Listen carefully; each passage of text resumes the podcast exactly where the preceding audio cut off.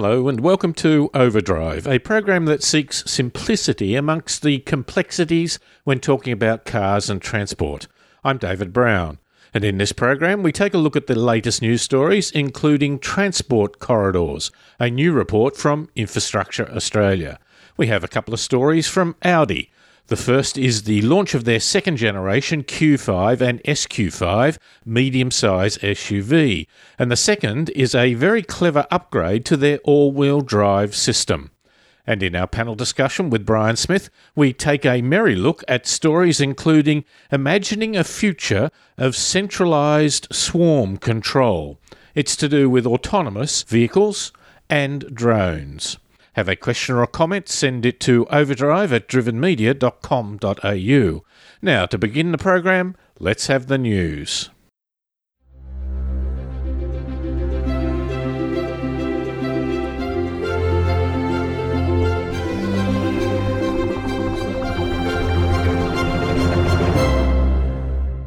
Infrastructure Australia has launched a new policy paper compelling Australian governments to act to protect vital infrastructure corridors. This is the third paper released as part of Infrastructure Australia's reform series. They say that the protection and early acquisition of just seven corridors identified as national priorities could save Australian taxpayers close to $11 billion in future land purchase and construction costs. Avoiding tunnelling, which costs $100 million per lane kilometre to build, is one of the big savings, as well as creating less social disruption. The most urgent priority for protection is the East Coast High Speed Rail Corridor. Others include the Outer Melbourne Ring Road and the Western Sydney Airport Rail Line, along with a number of freight lines. We have often thought of a distracted driving crash as a momentary lack of attention, perhaps starting to happen up to six seconds before the crash but researchers at MIT have found that there were often indicators at least 20 seconds beforehand. Now that cars are developing systems to measure the physiological movements of drivers, this may be a valuable and expanding area for road safety. Not only to detect things like a driver getting drowsy, but also to determine the best way to alert the driver, and even the car to implement defensive actions such as slowing down.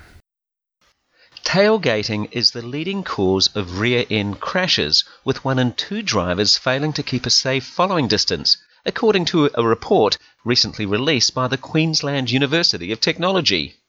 The main reason for people tailgating is that they don't want queue jumpers to get an advantage by cutting in.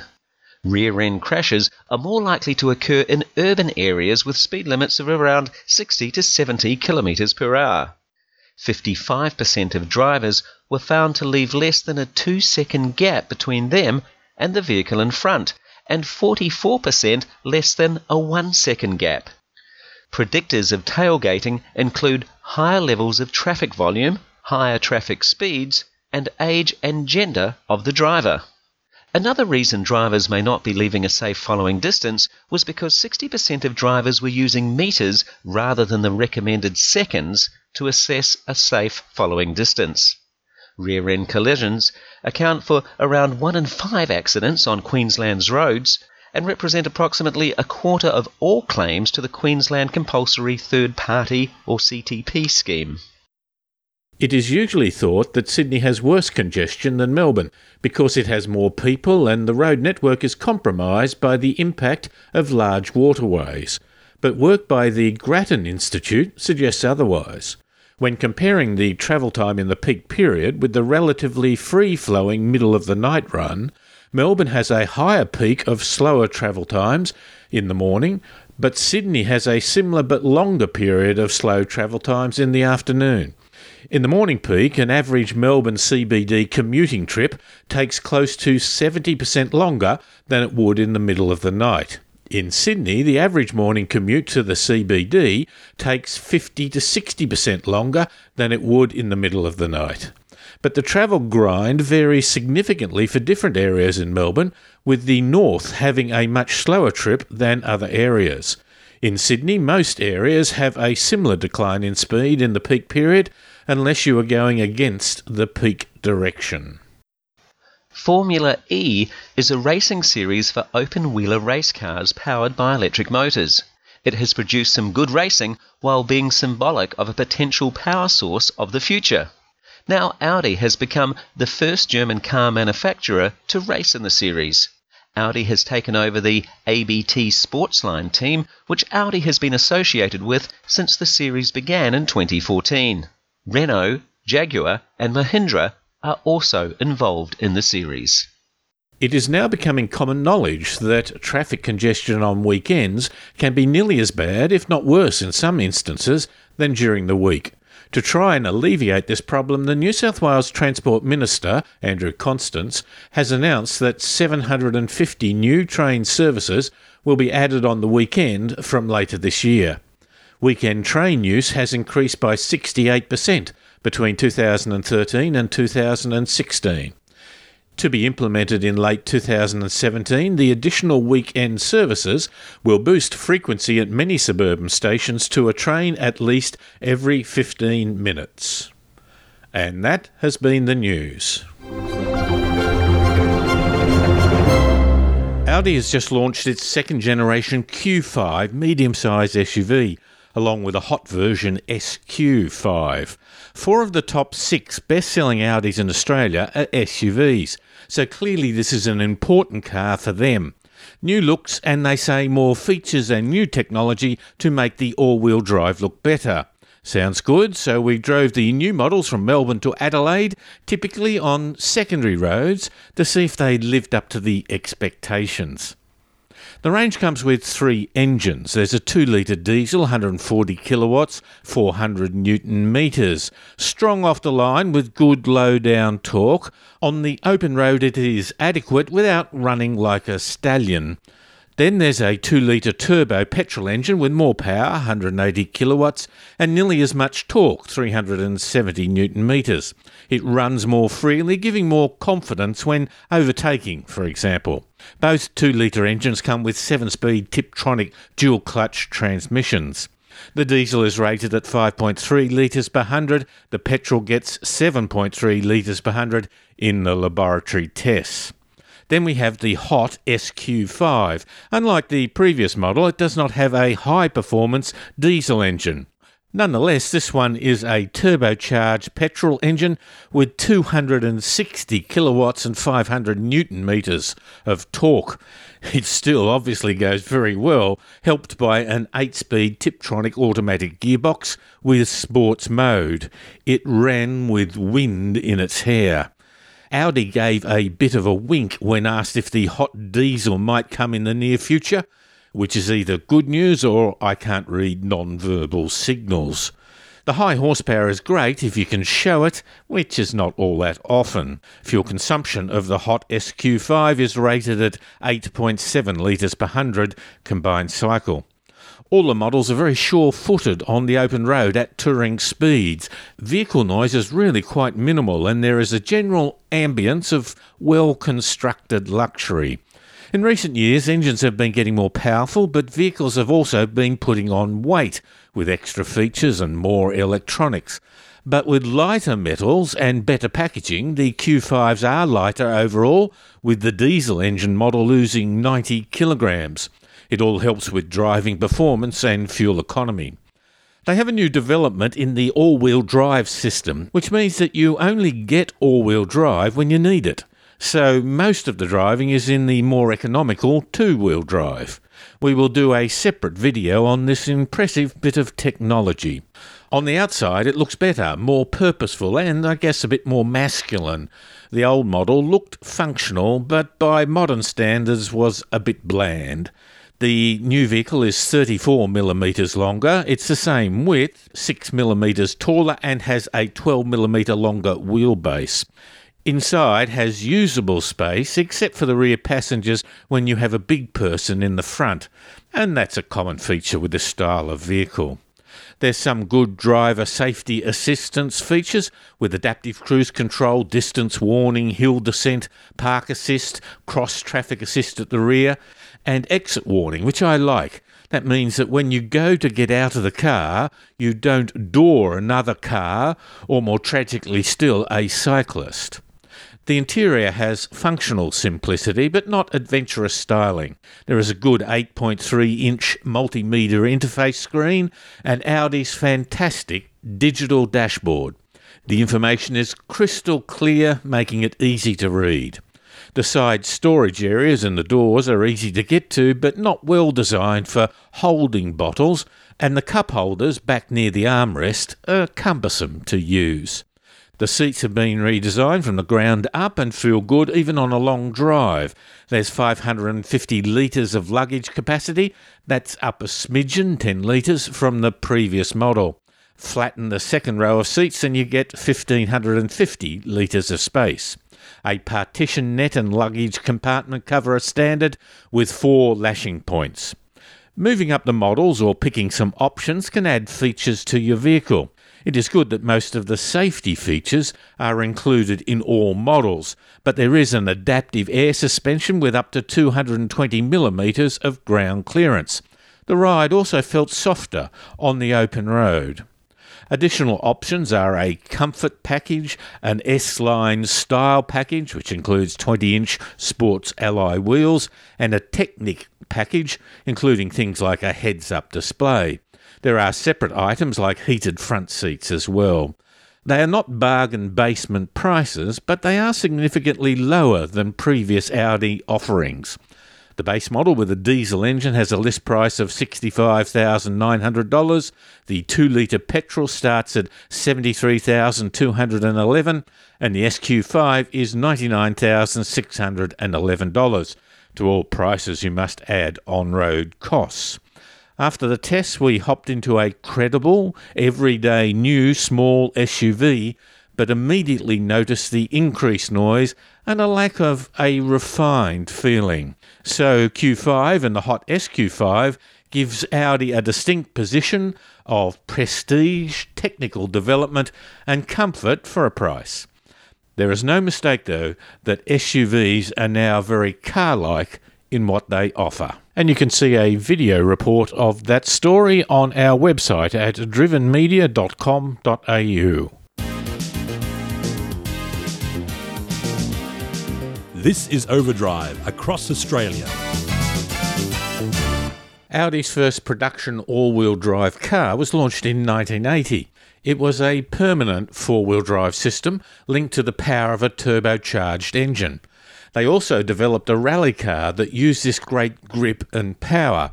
But a permanent four wheel drive system uses more energy and wears out more parts. Dieter Weidemann, the head of Audi all wheel drive systems, talks about the energy you could save. An all wheel drive system, uh, many rotating parts.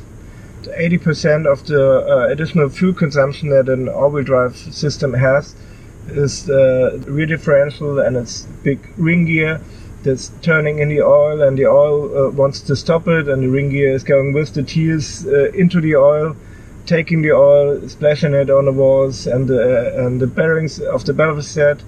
So um, power losses in the rear differential. For a road car it would be good to have four-wheel drive only when you needed it some old four wheel drive vehicles had hubs that you could get out of the vehicle and turn the dial, and it would disengage the drive to the front wheels. Later, this became a switch in the cabin. This was an all or nothing situation. You had to make a decision that would be in place for a long period of time, and that decision was a time consuming effort.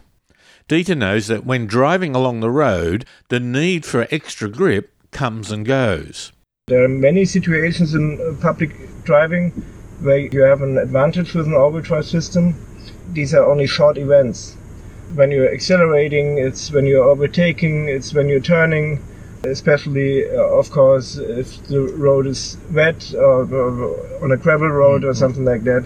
Some manufacturers developed a real time system which automatically engaged all wheel drive when something adverse happened, like losing traction on the front wheels.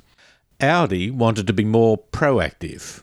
So we wanted to make a system that uh, makes sure that in every situation the all-wheel drive gives you an advantage. The all-wheel drive will already be engaged. But in the other situations, uh, we switch over to the um, fuel efficiency mode with the front-wheel drive. But for it to work, the system had to think and react quickly. So we are really simulating in real time what will happen with the engine, gearbox, uh, and body of the car within the next 500 milliseconds.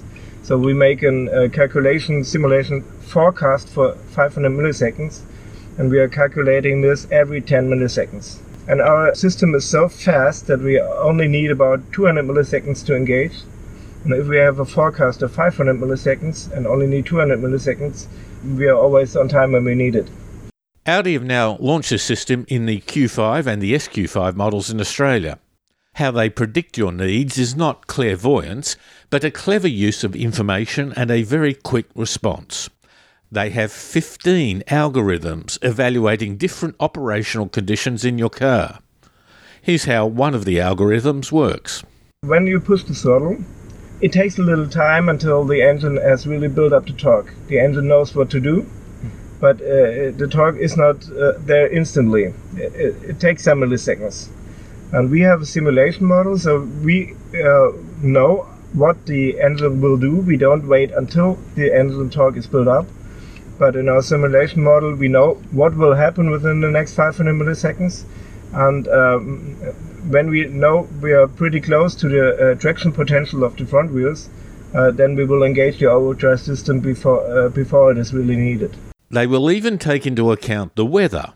Cold weather is more likely to mean wet or icy roads, and the frictional resistance of the road, or what sort of driver I am. If I am a dynamic driver, they engage four wheel drive earlier. But just how much then is the system operating? Dieter's team has developed an app to show what is happening and how often the system is used. We drove the car carefully over a dirt road all wheel drive was engaged 34% of the time. Then we drove down a typical two lane country road in Australia. In 111 kilometres, the car had all wheel drive engaged for just 6% of the time. But it had been used on 18 specific occasions. This might be locations of poor grip, tight corners, or overtaking.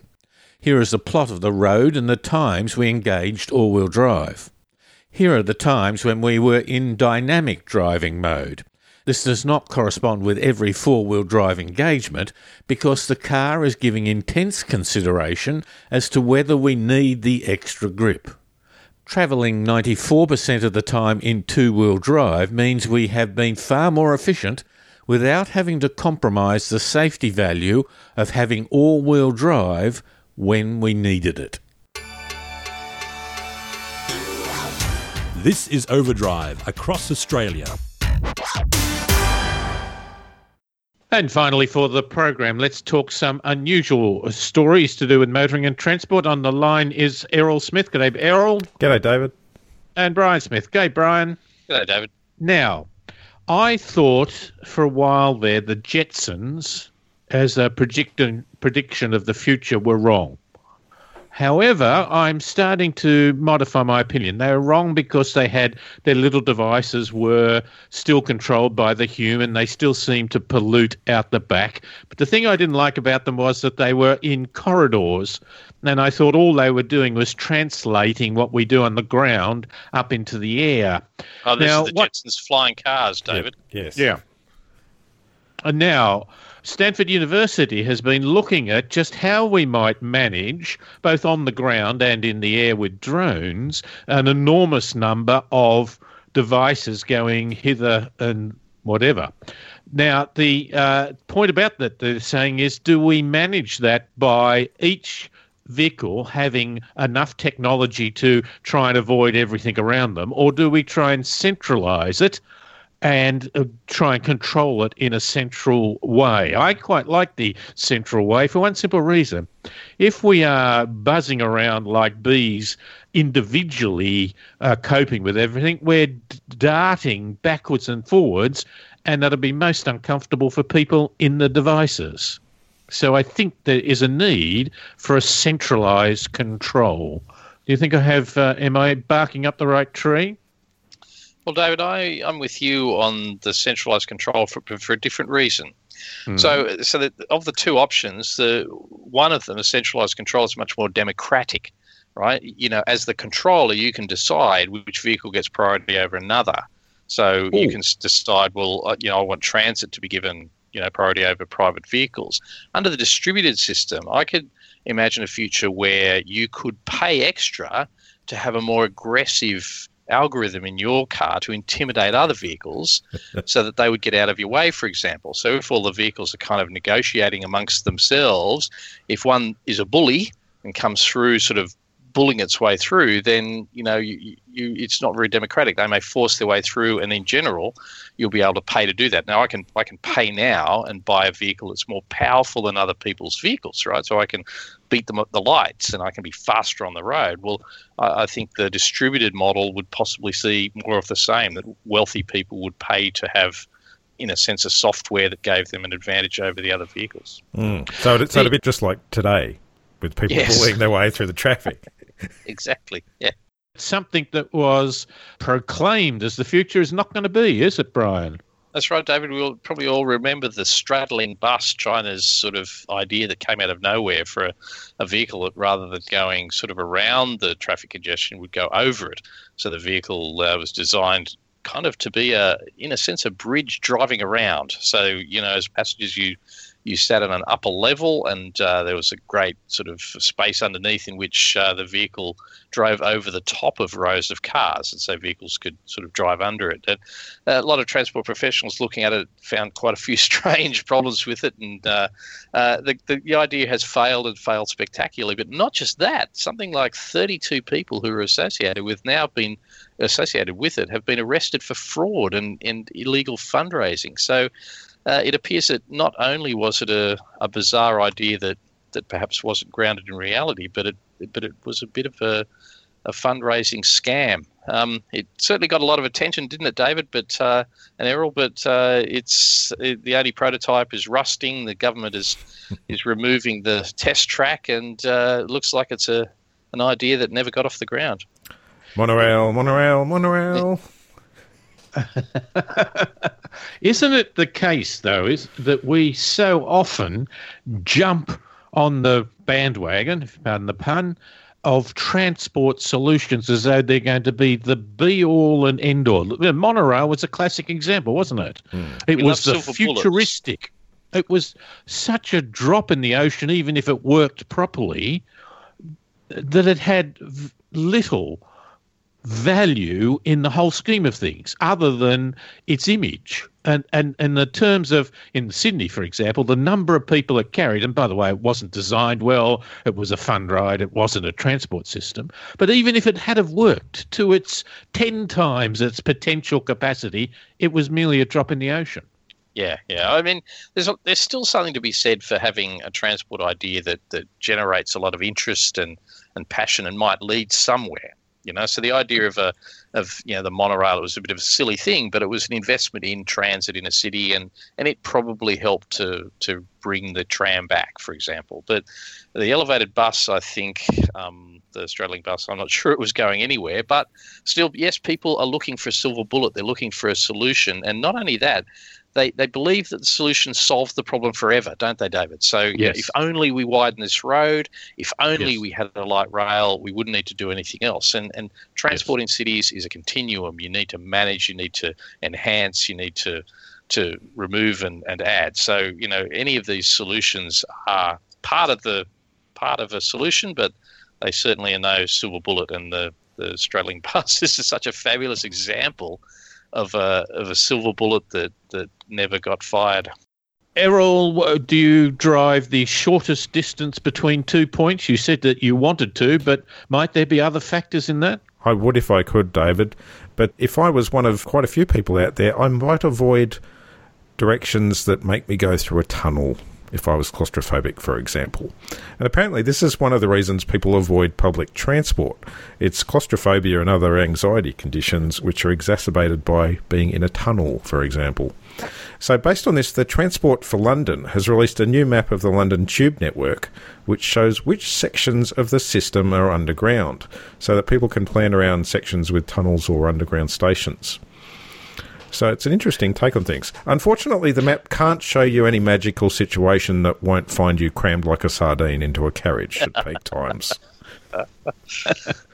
Do you know? I, I, I remember some statistics that suggested that up to four percent of people uh, tr- adjust their trips to try and avoid tunnels. Perhaps some can endure it, but if they can possibly avoid it, they will. 4%, 4 or 5%, you know, that's nearly 1 in 20. That's a- an incredible number. Uh, and either that or they might do things like if it's a multi lane tunnel, drive in the middle if they Okay, have to. yeah, yeah. Now, Brian, Well, you would also know from transport that if you look at the skid marks in, say, the M2 tunnel in Sydney, just near Epping, there's much more skid marks in the tunnel than there are outside the tunnel. Yeah, I mean, claustrophobia is a real thing. People, I think, um, you know, perceive the lanes to be narrower and and the Hmm. space to be less. But in, in the public transport terms, like the TFL map, um, you know, being in a train in a tunnel is hard to tell where you are. That's one one aspect. Is you know, you you don't really see the outside. You can't easily place yourself, and you, you're sometimes not all that sure you haven't missed your stop. But the interesting thing about this is, I did a piece of work recently for the federal government uh, on the concept of whole of journey planning, where you say, well, you might have a compliant public transport system, but there may well be parts of it that are that are not compliant in, in different ways that don't meet people's needs. And so there are plenty of people with impairments or, or disabilities of some kind that prevent them from being able to travel. And it may be things like um, anxieties. Uh, uh, we, we spoke to quite a lot of people, including some who um, whose disability makes it seem as though they're drunk. All right, gentlemen, I look forward to uh, having a chat with you next week. Thanks very much for your time. No worries, David. Thanks, David. And that was Brian Smith and Errol Smith, and we were talking some quirky news.